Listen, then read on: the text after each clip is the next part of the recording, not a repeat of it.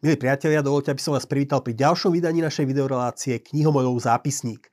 Slovensko nedávno navštívil svetoznámy ekonom Brian Kaplan a my v postoji sme s ním uverejnili rozsiahly, rozsiahly rozhovor, ktorý si môžete prečítať na linku tu. Kaplan je známy tým, že často hlása veci, ktoré sú v rozpore s tým, čo opakovane ako kliše zaznieva vo verejnej debate. Často je napríklad aj u nás počuť, že na vzdelanie treba vynakladať viac peňazí. No Kaplan argumentuje vo svojej knihe The Case Against Education, čo by sa dalo preložiť ako obžalba vzdelania, že na školstvo treba paradoxne naopak vynakladať menej.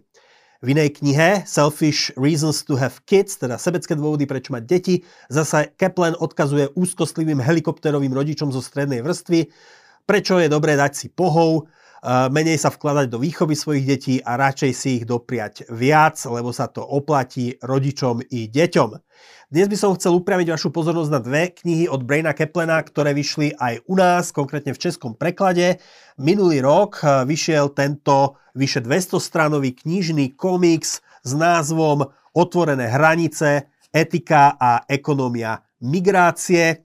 A ešte pred 12 rokmi vyšla v češtine aj Keplenová ďalšia kniha Mýtus racionálneho voliča s podtitulom Prečo v demokracii výťazí nesprávna politika. Z tejto druhej knihy ja vlastním iba anglický exemplár, ale nedajte sa pomýliť, vyšla aj u nás, aj keď dnes ju nájdete asi len v antikvariatoch alebo knižniciach, lebo v knihkupectvách sa zdá byť beznádejne vypredanou.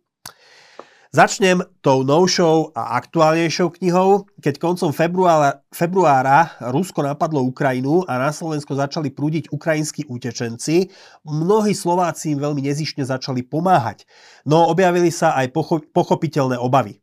Nevezmú nám Ukrajinci prácu, nebude ich príchod na slovenský trh práce znamenať tlak, takže zvyšovanie miest bude pomalšie. Opakujem, e, tie obavy boli pochopiteľné. No už po pár mesiacoch vidíme úplne iný obrázok, ktorý sa nám ponúka. Mnohí ukrajinskí muži, ktorí u nás pred vojnou pracovali v priemysle či v stavebníctve, sa vrátili po začatí konfliktu domov, aby sa zapojili do obrany vlasti a zamestnávateľia sa začali báť, kým ich vôbec vykryjú. Na druhej strane mnohé ukrajinské ženy, ktoré k nám prišli po vojne, po, začiatku konfliktu, zaplnili zamestnania, pre ktoré sa už na Slovensku nenašli ľudia. Inými slovami, pracovníci z Ukrajiny sa už teraz javia tak, že nie sú ani tak konkurenciou pre našincov na trhu práce, ale sú skôr komplementárni. Brian Kaplan v tomto grafickom komikse, ktorý kreslil Zach Weinersmith, v tomto grafickom komikse vyzýva svojich čitateľov aby sa ekonomickej migrácie nebáli, lebo prináša nárast blahobytu nielen migrantom, ale aj domácemu pôvodnému obyvateľstvu. Viac ľudí v ekonomike znamená viac producentov i konzumentov tovarov a služieb a prísťahovalci nielen zaplňajú existujúce pracovné, pracovné miesta, ale aj vytvárajú nové. Často totiž rozbiehajú aj vlastné biznisy po určitom čase, keď sa zorientujú. Kepler odhaduje, že keby zmizli globálne bariéry pre pohyb pracovných síl, svetové HDB by len toto opatrenie zvýšilo o 50 až 150% ročne. Súčasnú situáciu, keď je množstvo ľudského talentu núteného žiť v krajinách, kde dosiahne len slabé zhodnotenie, nazýva Kaplan trochu expresívne globálnym apartheidom. Nelimitovaná migrácia ide prirodzene proti súčasnému politickému sentimentu. Ja túto Kaplanovú publikáciu pokladám za zaujímavý komiksový pamflet, ktorý sa snaží poctivo reagovať na všetky možné argumenty proti voľnému celosvetovému pohybu pracovných síl, no jeho argument e, nepríjmam úplne bezvýhradne. Keplenovi verím, že dlhodobo výnosy z voľného pohybu pracovníkov prevažujú nad nákladmi, no Politickým problémom je, že krátkodobé prispôsobenie zo sebou naozaj prináša náklady, ktoré nadpriemerne znášajú niektoré skupiny obyvateľstva a tieto si potom pýtajú politiky, ktoré na migráciu reagujú e, príliš reštriktívne. Videli sme to aj po rozšírení EÚ v roku 2004. Spojené kráľovstvo veľmi veľkoryso otvorilo svoj trh práce pre ľudí z nových členských štátov, kým Rakúsko alebo Nemecko si ponechali prechodné obdobia. No do Británie sa vtedy nahrnulo v relatívne krátkom čase také množstvo ľudí, že domáci začali mať subjektívny pocit, že sú cudzincami zaplavovaní a imigrácia po rozšírení EÚ bola následne často citovaná ako jeden z hlavných príčin Brexitu. Keplen však reaguje aj nápadmi, ako spraviť voľnejší cezhraničný pohyb pre ľudí stráviteľnejším. Navrhuje napríklad, aby záujemcovia o pristahovanie zaplatili jednorázovou poplatok 1000 eur, namiesto toho, aby e, platili nejakým e, priekupníkom ľudí alebo niečo podobné. Alebo navrhuje, že by e, pristahovalcom vznikol neskorší nárok na príspevky zo sociálneho systému. A to aj napriek tomu, že imigranti sú pre sociálny systém tiež čistým prínosom, lebo často prichádzajú na začiatku pracovného života a do systému dlhšie prispievajú, kým z neho začnú čerpať.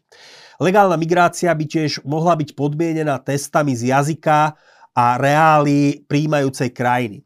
Možno ste nedávno zachytili takú smutno smiešnú správu, že v Nikaragui ponúkajú na kúpaliskách kurzy plávania pre ľudí, ktorí sa chystajú ilegálne prekročiť hranicu medzi Mexikom a USA a nechcú sa utopiť v rieke Rio Grande. Keby bolo v platnosti Keplenovo riešenie, svoje peniaze by legálne zaplatili pri vstupe na hraničnom priechode a doma by investovali radšej do kurzu angličtiny než do kurzu plávania. Ako som povedal, ani po prečítaní sa zo mňa nestal zastanca úplne bezhraničnej migrácie. Nie som ani za uvoľnené hranice, nie som ani za uzavreté hranice, som skôr za normálnu riadenú, regulovanú migráciu. No prial by som si, keby Keplenov komiks prispel aspoň k tomu, že by sme na Slovensku v súčasnej situácii ľudí z Ukrajiny nebrali ako ekonomickú hrozbu, ale skôr ako ekonomickú príležitosť, lebo mnohí z tých ľudí môžu nášmu hospodárstvu naozaj pomôcť. Čo sa týka tejto druhej knihy, tá je z trochu iného súdka. Zaoberá sa tým, prečo voliči opakovane hlasujú za politikov presadzujúcich riešenia, pri ktorých existuje medzi ekonomami relatívne silný konsenzus, že k blahobytu neprospievajú, ale ho znižujú. Podľa Keplena voliči veria niekoľkým preukázateľným ekonomickým omylom. Ide poprvé o tendenciu podceňovať výhody trhového mechanizmu, čiže všetko má robiť štát, štát, štát, ale častokrát sa uh, podceňujú problémy tohto prístupu. Po druhé, je to tendencia voličov podceňovať benefity ekonomických stykov s cudzincami, teda to sa týka nielen migrácie, ale aj voľného obchodu. Po tretie je to sústredenie sa na súčasnú podobu pracovných miest a podceňovanie zefektívňujúcich postupov alebo technológií, ktoré šetria prácu a umožňujú robiť viac s menej vstupmi. A po štvrté je to tendencia vnímať minulý súčasný budúci stav ekonomiky pesimistickejšie, než ukazujú čísla. Častokrát, keď sa spýtate ľudí, tak tvrdia, že nezamestnanosť je vyššia, než, než nameraná uh, a tak ďalej. Keplen prichádza ku krutému záveru. Ľudia sú nešťastní zo svojich politických zástupcov, lebo tí im dávajú presne to, po čom ľudia volajú. No voliči často nie sú schopní spojiť si súčasné problémy, ktoré pociťujú ako naliehavé, s politikami, po ktorých sami volajú. Východisko Keplen vidí v tom, aby sa ekonómovia viac zapájali do ekonomickej diskusie, aby nezostávali len uh, v akademických slonovinových vežách. Keplen volá tiež potom, aby sa prestalo s kampaňami na mobilizáciu za cieľom zvyšovať účasť voličov, pretože priemerný volič e, je štatisticky rozhľadenejší než priemerný občan, ktorý k voľbám nezvykne chodiť. A čo je najdôležitejšie, Keplen vyzýva, aby viac vecí boli, bolo predmetom trhovej voľby v, por, v protiklade s tzv. kolektívnou voľbou, inými slovami, aby si ľudia radšej mohli vybrať pri rôznych službách z pestrejšej ponuky, ktorú dáva trh, a rôzni poskytovateľia, namiesto toho, aby demokratická väčšina za každým vyberala čo jedno, aký jeden prístup je najlepší pre všetkých. Brian Kaplan je zaujímavý a trochu výstredný ekonóm. Ak viete po anglicky, na YouTube nájdete množstvo jeho videí, v ktorých predstavuje argumenty zo svojich kníh. Milí priatelia, ďakujem, že ste si nás dnes zapli. Ak sa vám toto video páčilo, prosím, dajte nám like, staňte sa odberateľmi kanála Postoj TV a potom ani na budúce vám neunikne žiadna ďalšia epizóda nášho, našej videorelácie Knihomolov zápisník. Dovidenia.